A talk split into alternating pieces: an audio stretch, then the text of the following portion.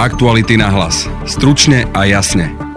Zoznam jeho nepriateľov je vraj dlhý. Kto je Alexej Navalny, ktorý mal byť otrávený? Je to vlastne muž, ktorého meno sa Kremlin nevyslovuje. Aj dnes, keď Navalny leží v nemocnici v Berlíne, počujeme hovorcu Kremľa Dmitria Peskova hovoriť o ňom ako o pacientovi v bezvedomí. Budete počuť reportérku redakcie Aktuality.sk Stanislavu Harkotovu. Prvé príznaky otravy novičokom nastupujú veľmi rýchlo. Navalny odišiel na toaletu, ale skolaboval. No a keď precitol, tak e, podľa teda e, svetkov mal problémy s rečou, pohybom. Objavili sa videá, kde proste bolo počuť, ako, e, ako kričí. Pandemická komisia dnes odporúčila rizikovejším regiónom Slovenska prísnejšie opatrenia. Budete počuť ministra zdravotníctva Mareka Krajčího. Odporúčujeme samozpráve, aby vydala zákaz konzumácie alkoholu po 22. hodine a takisto navrhujeme prísne zakázať používanie vodných fajok. Kočnera a Žužovu včera oslobodili spod obžaloby za vraždu Jána Kuciaka. Vecou sa bude ďalej zaoberať Najvyšší súd. Bývalej prokurátorky Evy Mišíkovej sme sa preto pýtali, aký to bude mať priebeh. Počúvate podcast Aktuality na hlas. Moje meno je Denisa Hopková. Zákaz alkoholu po 10. či zákaz hromadných podujatí v interiéri od 11. Pandemická komisia pod vedením ministra zdravotníctva Mareka Krajčiho dnes odporúčila nové opatrenia pre najrizikovejšie regióny na Slovensku. Vypočujte si, pre ktoré okresy platia odporúčania. Pokračuje ministra zdravotníctva Marek Krajčí. Treba skonštatovať, že situácia sa zhoršila najmä v Michalovciach, a teda v Michalovskom okrese a červeno svieti aj bodka v Bratislave, ide o okres Bratislava 1. Čo sa týka oranžových okresov, tak sú to zvyšné mestské časti Bratislavy, Pezinok, Senec, Tvrdošín, Dunajská streda, Galanta, Ilava, Považská Bystrica, Púchov, Prešov, Sabinov, Rožňava, Mánoce nad, Bebrano, nad Bebravou, Nové mesto nad Váhom, Trenčín a ostatné regióny Slovenska sú zatiaľ na, čo sa týka toho semaforu v zelenej farbe. Vzhľadom na to, že eh, v rizikových regiónoch eh, vnímame rastúci, rastúci trend nákazy, pandemická komisia vlády sa rozhodla odporučiť, aby v jednotlivých rizikových oblastiach Slovenska v červených a oranžových okresoch boli prijaté tieto opatrenia. Zákaz konania hromadných podujatí v interiéri od 23. hodiny večer do 6. hodiny ráno nasledujúceho dňa s výnimkou svadieb do 150 osôb, zákaz konania hromadných podujatí v exteriéri nad 500 osôb a v interiéri nad 250 osôb. Odporúčujeme samozpráve, aby vydala zákaz konzumácie alkoholu po 22. hodine a takisto navrhujeme prísne zakázať používanie vodných fajok. Hlasný kritik Kremľa, ruský bloger a politický aktivista Alexej Navalny mal byť pred pár týždňami otrávený. Lietadlo, v ktorom sa viezol zo Sibíru do Moskvy, muselo núdzovo pristáť, keďže mu prišlo zle počas letu a neskôr stratil vedomie. Nové testy v nemeckom vojenskom laboratóriu dokonca hovoria o tom, že Navalny bol otrávený látkou zo skupiny Novičok. Kto je vlastne Alexej Navalny a prečo by ho chceli otráviť? Pýtala som sa na to Stanislavy Harkotovej z redakcie Aktuality.sk. V úplnej skratke ide o najvýraznejšiu postavu ruskej opozičnej e, politiky dneška. Zahraniční komentátori o ňom kedysi zvykli hovoriť ako o akomsi možnom nositeľovi ruskej jary, pretože bol kedysi jednou z tvári veľkých protestov, ktoré sa v Rusku rozputali e, v roku 2011 po manipuláciách v parlamentných voľbách. Alexej Navalny je povolaním právnik, Angažuje sa najmä na tom poli e, boja s korupciou a proti zneužívaniu štátnej moci. Je zakladateľom Fondu boja s korupciou Takisto je známy ako líder opozičných protestov. Je to pomerne populárny ruský youtuber. Na YouTube má okolo 4 milióny sledovateľov. Takou pikoškou, ktorá sa vlastne o tom Navalnom hovorí, je, že je to vlastne muž, ktorého meno sa Kremlin nevyslovuje. Aj dnes, keď Navalny leží v nemocnici v Berlíne, počujeme hovorcu Kremľa eh, Dmitria Peskova hovoriť o ňom ako o pacientovi v bezvedomí tak je to už vlastne niekoľko rokov, že aj napríklad ruský prezident Vladimír Putin, keď dostáva otázky na e, Alexia Navalného na tých svojich veľkých e, výročných tlačovkách, tak ho nikdy vlastne nemenuje a pre niektorých je to tak trochu ruský Don Kichot, keďže je to kandidát, ktorý sa neustále márne snaží zaregistrovať vo voľbách či už seba alebo svoju progresívnu stranu. Jedný z mála volieb, kde sa mu vlastne podarilo uchádzať sa o nejaký politický post, tak to boli vlastne komunálne voľby v roku 2013 v Moskve kde síce zvíťazil súčasný primátor Moskvy Sergej Sobianin, ale teda aj Navalny mal vtedy pomerne zaujímavý výsledok. No ja som čítala, že zoznam jeho nepriateľov je dlhý. Ty už si spomenula, že, že blogoval alebo bloguje o korupcii a podobne. Je tam aj niečo také, že obrovské, na čo napríklad poukázal? Treba povedať, že on sa vlastne tomu vlogovaniu venuje zhruba 7 rokov a pokiaľ si pozriete tie, tie videá, ktoré už odpublikoval, tak vidíte, že hlavní hrdinovia tých jeho videí to sú väčšinou ľudia zo štátnych podnikov, sú to oligarchovia blízky Kremľu, sú to samotné postavy z Kremľa, rôzni regionálni politici, ľudia zo štruktúr alebo armády. Skrátka ten záber je veľmi široký a čo sa tam ako keby tak trošku že zlieva, je to, že Navalny všetky, všetkých týchto ľudí vyrušoval najmä tým, že on zverejňoval to ich ohromné bohatstvo, že v tých uh, videách si Rusi mohli zrazu pozrieť, aké majú luxusné autá, luxusné hodinky, uh, jachty, nehnuteľnosti v zahraničí, uh, súkromné paláce. No a jedno z tých najznámejších video s názvom, ktoré by sa dalo teda z ruštiny preložiť ako On pre vás nie je Dimon, je to, ktoré zobrazuje majatkové pomery bývalého premiéra a prezidenta Ruska Dmitria Medvedeva, ktoré vlastne Navalny zmapoval pred, myslím, že to bolo pred tromi alebo 4 rokmi.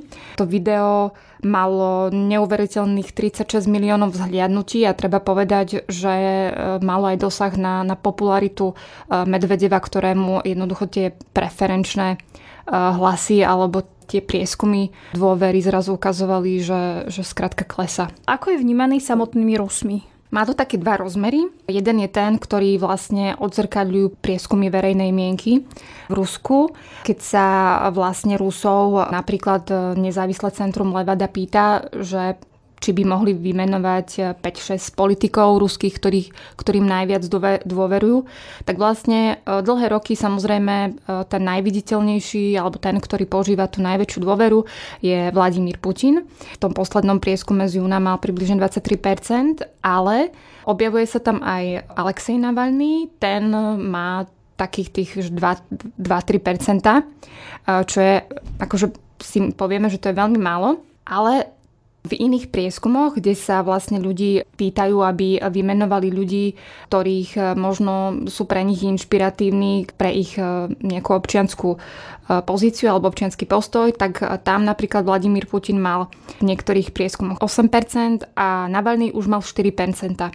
Čiže to záleží možno aj od toho, že ako je položená tá otázka alebo akých ľudí sa pýtajú, pretože napríklad v tomto prípade sa ukazovalo, že väčšiu E, dôveru alebo väčšia inšpirácia je u ľudí, ktorí sú možno tej mladšej vekovej kategórie. Známe je to, že vlastne Navalny má tých svojich priaznivcov najmä medzi svojimi rovesníkmi, čiže ľudia, ktorí sú v tej vekovej kategórii okolo 40 pre nich je vlastne tá značka Navalny opoznateľnejšia, než povedzme pre, pre ľudí, ktorí sú uh, starší. Ďalší dôvod je ten, že Navalny je mimo tých veľkých štátnych médií, čiže veľa Rusov proste o ňom, o ňom nič nevie.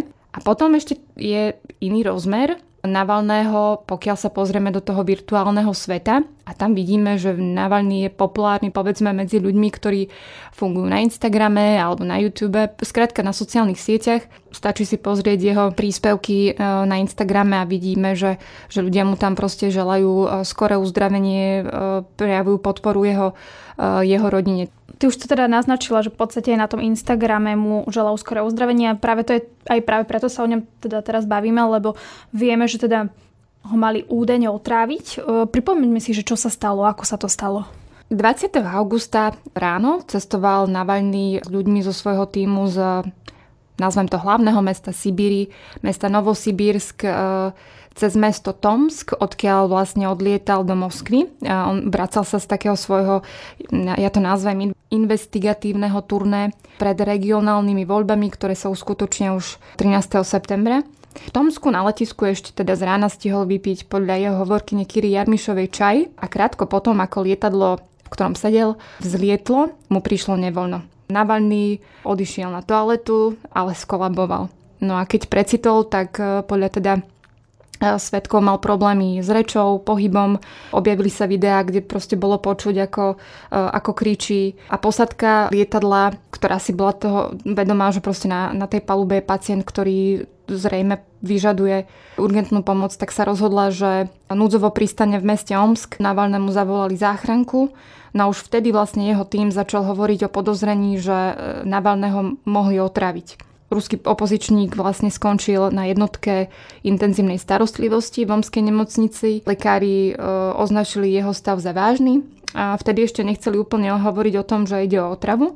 A oni sa odvolovali na zákon, ktorý akoby zdravotníkom, lekárom zakazuje hovoriť vôbec o zdravotnom e, stave nejakého pacienta.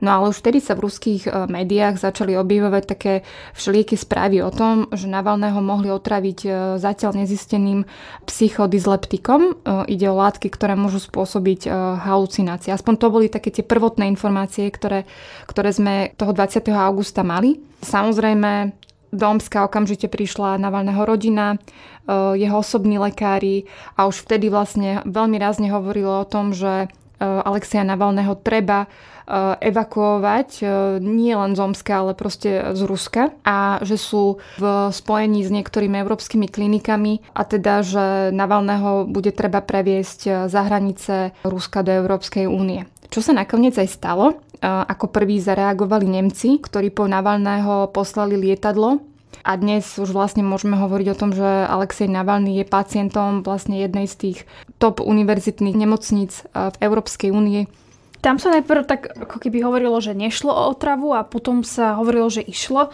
Lebo ako je možné, že najprv sa hovorí, že, že nebol otrávený a potom, potom sa povie, že teda bol? Ruskí lekári najskôr vylúčovali, že by Navalného stav spôsobil je. Oni tvrdia, že teda minimálne pojede, nevidie žiadne stopy. Podľa nich mohlo ísť e, o nejakú metabolickú poruchu. Navalnému mal teda údajne prudko, mala mu prudko klesnúť hladina cukru v krvi ale zároveň sa objavovali aj také správy, že mu teda na odeve a prstoch našli stopy po nejakých priemyselných chemikáliách. Treba povedať aj to, že e, práve preto tá jeho rodina tak nastojila na tom prevoze Navalného, pretože oni mali presne tieto obavy, že keď ho aj otrávili, tak tá látka časom proste unikne z toho tela, alebo proste vyprchá a už nebude možné ako keby dosledovať, že čo presne spôsobilo ten jeho zhoršený zdravotný stav. Aj preto vlastne e, Navalného nakoniec previezli, aby, aby proste existovala možnosť vôbec nejako objektívne posúdiť, že či naozaj je v hre vôbec nejaký, e, nejaký nebezpečný toxín. No a to sa nakoniec teda podľa Nemcov aj potvrdzuje. Ten záver testov, ktorý sa vlastne vykonal vo vojenskom laboratóriu, potvrdzuje, že Navalného otrávili novičokom, čo je vlastne špeciálna nervovo-paralytická látka, ktorú vyvinuli ešte v Sovietskom zväze a treba povedať, že ide o bojovú látku. Ty hovoríš, že to je nejaká bojová látka. Vieme si približiť, že viac, že o čo ide, ako vôbec vznikla, lebo znie to tak veľmi záhadne. Áno, ju aj vlastne tajne vyvíjali ešte teda počas uh, studenej vojny. Uh, ide o látku, ktorá má viacero podtypov. Jej zaujímavosťou je to, že vlastne má akoby dve zložky, ktoré je možné samostatne prepravovať a oni, keď sú proste od seba, tak sú uh, neškodné, ale ako náhle sa vlastne spoja, tak vlastne sa, sa vytvára ten moment, že, že sú e, extrémne e, nebezpečné. Do tela sa novičok e, môže dostať cez kožu alebo vdýchnutím a ovplyvňuje nervový systém, ovplyvňuje napríklad činnosť pľúc, ale, ale aj srdca, môže ich dokonca paralizovať, to znamená, že ten človek môže zomrieť. Niektorí experti, dnes som si čítala, dokonca Hovoria, že ten novičok, ktorý mu pravdepodobne niekto teda podal, tak nemusel byť vôbec v tom čaji, na ktorý teda akože padlo to prvé podozrenie, že, že ten jed mohol byť práve v tom čaji, ktorý Navalny vypil na letisku, ale že mu ho mohli aplikovať až v lietadle, že, že jednoducho prvé príznaky otravy novičokom nastupujú veľmi rýchlo. Takže toto bude asi teraz aj predmetom toho vyšetrovania, že kde presne a kto presne ako presne vlastne toho Navalného mohli otraviť e, práve novičokom. A ja len spomeniem teda, aby to bolo jasné, že prečo je ten novičok taká, taká látka, na ktorú sa upiera tá pozornosť nielen kvôli tomu, že sa proste používa za veľmi pochybných okolností, ale aj ale aj podľa dohovoru o zákaze chemických zbraní e, sa akákoľvek otrava jednotlivca nasadením podobnej látky považuje za použití chemických zbraní, čo je vlastne nepripustná vec. Ďalšia vec je taká otázka, že kto je teda za tým, že kto mohol mať záujem otraviť Alexia Navalného? Tých e, podozrení alebo verzií skôr e, je viacero. Podozrenie padá už aj na samotný Kremel. Ten samotný ten akúkoľvek e, svoju účasť na možnej otrave Navalného popiera. Kremel hovorí, že zatiaľ teda nevidel dôkazy, respektíve, že Berlín ešte neukázal Moskve, že teda e, čo presne sa Navalnému e, stalo. A myslím, že ruská prokuratúra už aj požiadala nemeckú stranu o nejakú spoluprácu, pretože nie len teda Nemci, ale akože aj celkovo Západ žiada, aby sa vlastne prešetrilo a žiada, aby tie ruské orgány boli, boli súčinné v tom vyšetrovaní. Takže vieme aspoň, že teda e, z ruskej pro- prokuratúry už bola vyvinutá nejaká činnosť. Niektorí komentátori útok spájajú dokonca s udalosťami v Bielorusku, a pretože Navalny bol jedným z tých, ktorý ako keby Rusom dával za príklad to, čo práve sa deje v Bielorusku a tak ich ako keby povzbudzoval e, k tomu, aby podporovali Bielorusov. Podozrenie padá aj na tajné služby, keďže tie boli podozrivé už aj v minulosti. A, a treba povedať, že k podobným látkam, ako, ak, akým je novičok, sa nedostane len tak bežný smrteľník. Podozriví sú ale aj tí, ktorým mohol Navalny stúpať e, na otlaky, alebo ho proste mali e, v zuboch, možno aj z nejakých osobných dôvodov. Takže toto je asi taká, taká tá základná sieť tých, eh, ktorých akoby dnes podozrievajú z toho, kto, kto mohol mať záujem na to, aby, aby Navalny nemusel, teda nemuseli mať priamo záujem o to, aby, aby, aby zomrel, ale skrátka, aby ho ako keby na čas odstavili. Hovorí sa, že toto nie je prvýkrát, čo Navalného mali otráviť. Oni mali takéto podozrenie aj v minulosti. Minulého roku mal eh, Navalny nie také veľké ťažkosti zdravotné, ale tiež sa mu stalo, že e, mu náhle opuchla tvár a ščervenala mu koža a jeho osobná lekárka mala podozrenie na to, že, že ho mohli e, niečím otraviť. Tí lekári, ktorí ho vtedy vyšetrovali, hovorili, že išlo o nejakú alergickú reakciu, ale tým ako keby zaujímavým momentom e, je aj to, že on bol vtedy vlastne vo vezení, e, kde si odpikával trest. Myslím, že to bolo za, za účasť na nejakej nepovolenej demonstrácii. A myslím, že to bolo pred dvomi alebo tromi rokmi Navalného poliali zelionkou, čo je taký dezinfekčný roztok typickej zelenej farby a obliali ho vlastne do tváre čo mu mohlo aj poškodiť zrak, ale našťastie teda prechádzal takou terapiou, ktorá, ktorá mu ten zrak e, pomáhala ochrániť alebo zachrániť. Treba povedať, že napríklad aj teraz, keď e, je Navalný stále vo, v berlínskej nemocnici, je na jednotke intenzívnej starostlivosti, e, je pripojený na ventilátore, tak tá solidarita, pokiaľ je, tak tak sa objavuje aj vo vzťahu napríklad k jeho rodine, pretože niektorí hovoria, že teda tá rodina si s ním v vodzovkách musela veľa užiť alebo pretrvieť práve kvôli tomu, že on veľmi často končil, aj keď nie na nejakú dlhú dobu, ale končil vo väzení. Vždy sme videli zábery, že keď sa ocitol na nejakej demonstrácii, tak už ho brali proste tie poriadkové sily. Vždy ste ako opozičný politik v Rusku pod nejakým tlakom najmä pokiaľ sa venujete takej práci, ako sa venoval Navalny. Myslíš si, že po tomto všetkom, ak sa z toho teda Navalny dostane, že bude pokračovať v tej práci, ktorú robil doteraz, lebo ty si teda spomenula, že, že teda roky, roky kandiduje, mm-hmm. skúša a robí to neustále mm-hmm. a, a, a aj, že sa mu teda veľakrát stalo, že či skončil vo vezení, alebo bol možno už otrávený kedysi. Uvidíme, do akej miery mu to zdravie dovolí ja si viem dokonca predstaviť, že pokiaľ bude opäť na nohách a bude pri sile, pri tej sile, tak ako si ho pamätáme pred, pred tou otravou, tak on nepopustí.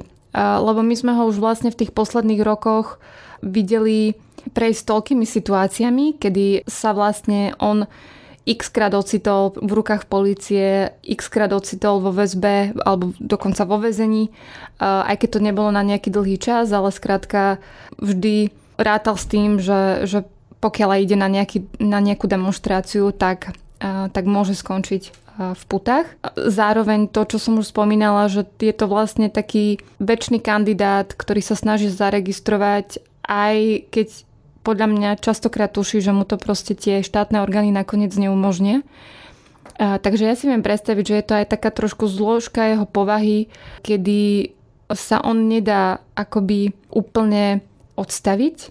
Druhá vec je ale tá, že potom po tejto otrave naozaj to dôrazné upozornenie, ak teda tá otrava má pre ňo znamenať, že, že toto už je ako keby definitívna stopka a už viac mu nedovolia sa angažovať, tak je dosť možné, že aj jeho rodina možno bude ho žiadať, aby už teda sa až tak neangažoval. Je takýto prípad otravy ojedineli v Rusku, alebo, alebo sa to tam deje? No, to je práve to ruské špecifikum, že tých otráv nejakými podozrivými látkami bolo v minulosti evidovaných hneď niekoľko. Ja len ako príklad spomeniem otravu aktivistu a manžela jednej z členiek punkrockovej e, kapely ženskej Pussy Riot, ktorého takisto hospitalizovali pre možnú otravu a aj jeho stav bol vážny. Ja možno pripomeniem otravu aj e, známej novinárky Anny Politkovskej, ktorú teda neskôr zavraždili, ale je známe, že teda ona keď v roku 2014 letela do Beslanu kde sa práve odohrávala veľmi dramatická rukojemnická dráma, tak e, takisto ju vlastne niekto otrávil čajom v lietadle. Tento útok prežila, ale e, teda už do toho Beslanu nedoletela, pretože ju vlastne otrava odstavila. Známi sú tí, tí e, Skripalovci, známa je otrava bývalého ruského agenta Litvinenka, ktorého v Londýne otrávili radioaktívnym polóniom Takže tých otráv podozrivých je viac a je to také zvláštne, že práve sa spájajú s tým východným svetom. Ako vlastne na to reaguje svet na otravu Navalného? Ja som teda videla, že Európska únia hovorí o nejakých sankciách, keď sa to vyšetrí a podobne.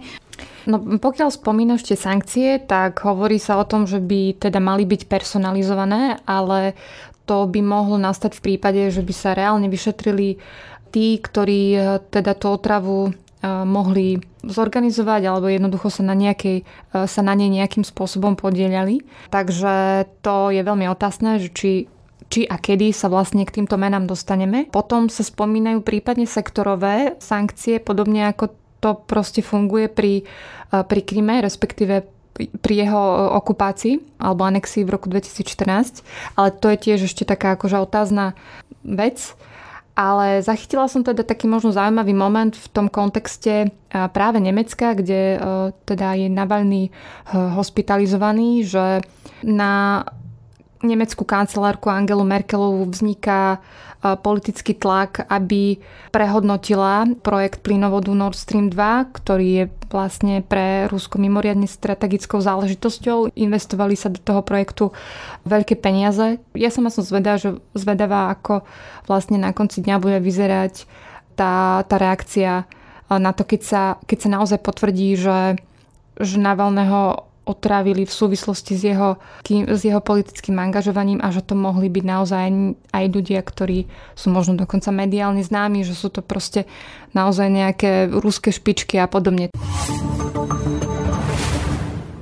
Mariana Kočnera a Alenu Žužovu včera oslobodili spod obžaloby za vraždu Jána Kuciaka.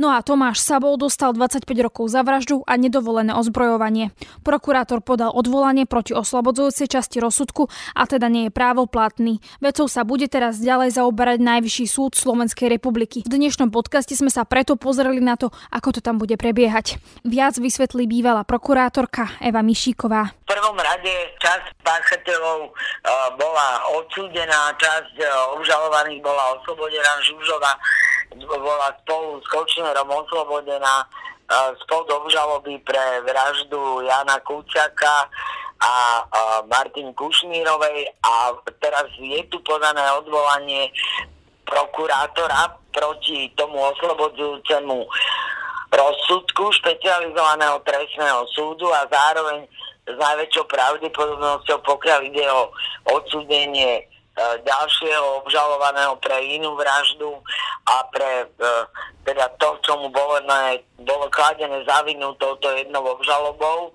Aj myslím, že aj pre ten jeho podiel na vražde Jana Kuciaka bol mu uložený určitý trest. Tam podali, pokiaľ teda máme to z medializovaných informácií, podali odvolanie právny zástupca, respektíve obžalovaný právny zástupca obhajca obžalovaného a pokiaľ ide o oslobodzujúcu časť e, tohto rozsudku, podal prokurátor odvolanie. V dôsledku týchto odvolaní bude predložený v príslušnom termíne potom, čo k odvolaniu sa vyjadrí protistrana. E, vždy je potrebné, aby ten súd prvého stupňa ešte v určenej lehote obdržal to odôvodnenie odvolania a následne bude tento e, spisový materiál, pokiaľ v tomto smere bude kompletný predložený Najvyššiemu súdu Slovenskej republiky, ktorý bude odvo- rozhodovať o odvolaniach tak proti odsudzujúcemu rozsudku, ako aj samozrejme v tej časti, v ktorej boli dvaja obžalovaní oslobodení spod obžaloby. Pokiaľ ide o tú oslobodzujúcu časť, tam musí uh, najvyšší súd, uh, pokiaľ vykoná teda tú prieskumnú činnosť, ešte sa vyrovnať aj s otázkou toho odmietnutia vykonať ten dôkaz, ktorý predložil prokurátor pred, pred tým ostatným hlavným pojednávaním v rozsahu 65 strán a musí sa zaoberať tým, či ten, tento dôkaz bol dôvodne odmietnutý a súd ho nevykonal. A to je prvá vec, že musí v rámci svojho rozhodovacieho procesu a prieskumnej činnosti sa zamerať aj na to, či teda v ďalšej fáze je treba robiť e, nejaké dokazovania a najmä teda s ohľadom na prokurátorom neskôr predložený dôkaz a potom rozhodne. Ak dospeje k záveru, že takýto dôkaz e, nie je potrebné vykonať, lebo nemá rozhodujúci vplyv na rozhodnutie o vine, v takom prípade môže odmietnúť odvolanie prokurátora a správoplatní tú časť toho rozsudku ťahujúcu sa na oslobodenie a samozrejme bude preskúmavať aj tú časť týkajúcu sa ďalšieho obžalovaného, kde je odvolanie podané v jeho prospech. Alebo pokiaľ pokiaľ teda dospie k záveru, že ten rozsudok v oslobodzujúcej časti, lebo tam sú rôzne techniky, oslobodzujúcej uh, časti nepovažuje za dôvodný, tak uh, zruší ten rozsudok súdu prvého stupňa a vráti mu vec na nové konanie a rozhodnutie so náležitým odôvodnením a správnym stanoviskom, ako uh, ako mal vec posúdiť alebo, alebo akým spôsobom mal vyhodnotiť dokazovanie a podobne. Pokiaľ ide o to odvolanie, ktoré je podané v prospech jedného z obžalovaných, tam môže rozhodnúť aj sám najvyšší súd a toto odvolanie môže tomu odvolaniu vyhovieť alebo podľa rozsahu, ja neviem v akom rozsahu ten jeden z obžalovaných podal proti odsudzujúcej časti, e, výrokovej časti rozsudku odvolanie. Takže pokiaľ on podáva vo svoj prospech aj čo do viny, tak v takom prípade musí preskúmať nielen otázku trestu, ale aj otázku viny a súd môže e, rozhodnúť sám a to znova rovnakým spôsobom buď potvrdí ten rozsudok súdu prvého stupňa a zamietne odvolanie obžalovaného, alebo zruší a vráti na nové konanie s príslušným odôvodňujúcim stanoviskom a argumentmi súdu prvého stupňa. No a to je z dnešného podcastu všetko. Vypočuť si nás môžete cez Spotify a ďalšie podcastové aplikácie. Ak radi počúvate naše podcasty, môžete nás podporiť prostredníctvom služby Aktuality SK+. Na dnešnom podcaste spolupracovala Stanislava Harkotová. Pekný zvyšok dňa a pekný víkend želá Denisa Hopková. Aktuality na hlas. Stručne a jasne.